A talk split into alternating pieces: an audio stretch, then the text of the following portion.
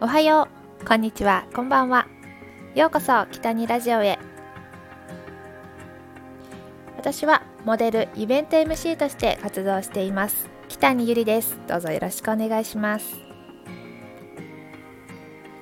さあ、先日ね、小腹が空いてコンビニで肉まんを頼んだら、まだできてないんですけど、と冷たく言われてちょっと悲しかったです温め中とか書いておいてほしかった。なんか気持ちわかる人いる？肉まん1個頼むのちょっと勇気いったんやけどな。えーといった感じでえ？なんでそんな風に言うの？と理不尽なことってありますよね、えー、大学生の時私が仕事が遅いのも悪かったんですが一緒に働いている方にあんたバカ？もう？とお客さんの前で罵倒されたことがあります。お店も静まり返るしなぜそんな風に言うのか疑問でした。先輩だし言い返すのはやめようと我慢していましたがその人と同じシフトの日が苦痛で仕方ありませんでした。もっといろんな人に相談すれば楽になったのかもしれないですがちょっと言えなかったんですよ。皆さんも理不尽に怒られることってありませんか？今思えばそのバイト先はもうすぐに辞めればよかったかもしれません。その人について悩む時間を費やしてストレスになるくらいなら無駄すぎるのでやめた方がいいかも。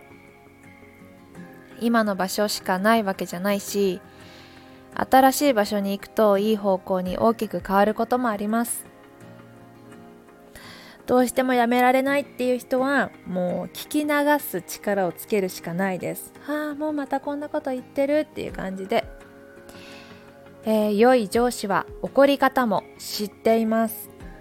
ただ罵倒するんじゃなくてさ言い方ってとっても大事です。自分もそんな人になりたくないですよね。上司の言い方。まあパワハラっていうのかな。それに悩んだら前回もおすすめしたけど私はこの本をおすすめします。言い方図鑑。自分はそんな人にならないようにしようと言い方を学ぶことができます。えー、あとストレス溜まって誰にも相談できないって時私はよく携帯のメモ帳機能を使ってイライラしたりあったことを全部書き込んでます。うおーなんでそんな言い方するんやありえんやろっていう風にもうバーって書いてます。えー、紙に書いてねそのあったことを紙にバーって書いてそれをビリビリに破って捨ててもかなりストレス発散になりますよ、まあ、ぜひやってみてください。まあそんな感じでえ今日は私のストレス発散方法をえー、そして理不尽なことで怒られてへこんだ時の対処法についてお話ししました。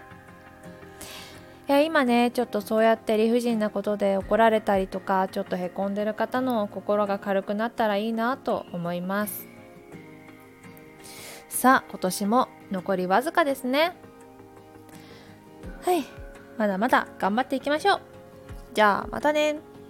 今日もお話聞いてくれてありがとう。北にでした。